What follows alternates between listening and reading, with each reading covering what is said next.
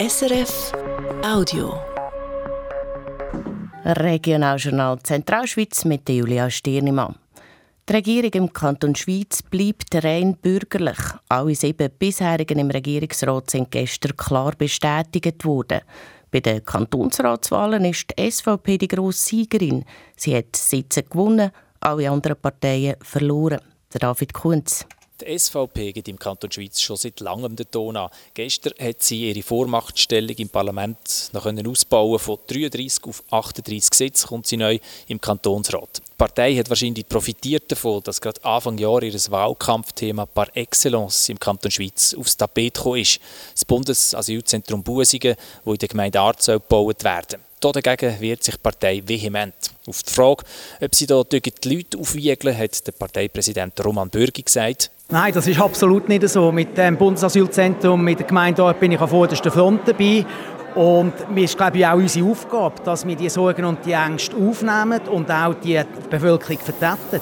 Während die SVP bei den Wahlen gewonnen hat, haben alle anderen Parteien verloren. Die Mitte, die FDP und die GLP je ein Sitz, die Linken gerade zwei.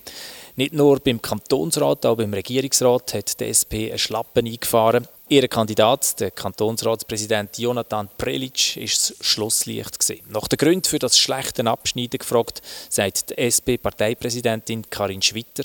Es gibt wahrscheinlich verschiedene Sachen, die dazu geführt haben. Das eine war sicher auch die Diskussion, die jetzt gerade in der Wahlkampfzeit war, über das Bundesasylzentrum, wo sehr viel Aufmerksamkeit auf die Migrationsthematik geleitet hat und andere wichtige Themen in den Hintergrund gedrängt hat. Ein Achtungserfolg hat es für die Frauen gegeben gestern. Neu sitzen 20 Frauen unter den 100 Mitgliedern im Kantonsrat. Bis jetzt sind es nur 14 gewesen. Im Vorfeld der Wahlen hat sich das Frauennetzwerk Schweiz stark gemacht für mehr Frauen im Parlament und ist offensichtlich erfolgreich gewesen. Und auch im Kanton Uri ist gestern gewählt worden. Nach dem ersten Wahlgang sind fünf von sieben Regierungssitzen vergeben. Das heisst, am 21. April wird es nochmal spannend. Die Analyse von Sammy Studer.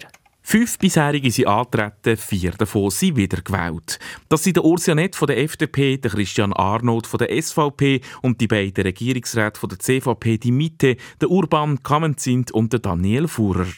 Und von der gleichen Partei neu gewählt worden ist die 36-jährige Celine Huber. Sie hat ein sehr gutes Resultat gemacht, ein deutliches Zeichen, dass die Urnerinnen und Urner nach vier Jahren genug haben von der reinen Mannenregierung. Spannend wird jetzt die Frage, wer für die zwei freien Sitze noch einmal antritt. Gesetzt ist der bisherige Sicherheitsdirektor Dimitri Moretti von der SP, der die Wahl gestern verpasst hat. Und sicher auch eine Person von der FDP, die ihren zweiten Sitz verteidigen will. Aber auch die CVP Die Mitte hat noch einen vierten Kandidat, der sehr gut abgeschnitten hat.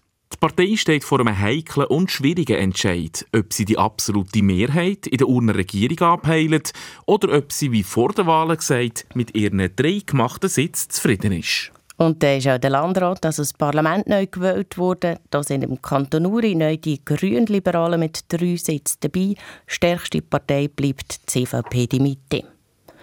Im Kanton Zug ist gestern auch der vierte Anlauf für einen Strassentunnel in der Stadt Zug an der Urne gescheitert. Bei der kantonalen Abstimmung haben 63 Prozent der Leute Nein gesagt zu dem 750 Millionen Franken Projekt. Und das, obwohl der Regierungsrat, eine Mehrheit vom Parlament und der Zuger Stadtrat dafür sind. Von Anfang an bekämpft haben der Tunnel die SP und die Alternative die Grünen. Und sie haben auch viele Stimmen aus dem bürgerlichen Lager können holen, hat Christian Heckli vom Nein-Komitee gesagt. Jetzt sollte klar sein, dass das für lang und lang nicht mehr kommt. Wir sind sehr froh, dass es keine jahrelange Grossbaustelle gibt. Wir haben 750 Millionen für ein veraltetes Verkehrskonzept nicht ausgegeben und können das sicher in Zukunft für ÖV und Langsamverkehr besser einsetzen. Klar abgelehnt worden ist auch das zweite grosse Tunnelprojekt, ein Umfahrungstunnel zu Unterägeri für 310 Millionen Franken. Und ein hauchdünnes Nein zu einer alpinen Solaranlage hat es gestern in der Schweizer Gemeinde Oberiberg gegeben, mit 261 Nein zu 250 Ja-Stimmen. Realisiert hat die Anlage das Elektrizitätswerk Schweiz. Jetzt werden die Pläne nicht mehr weiter verfolgt. Und dann noch die Wetterprognose von SRF Meteo. Am Morgen ist es bewölkt und könnte auch noch ein paar Tropfen regnen. Am Nachmittag wird es freundlicher, vor allem Richtung Gotthard-Region. Tageshöchsttemperaturen die liegen bei etwa 10 Grad. Das war ein Podcast von SRF.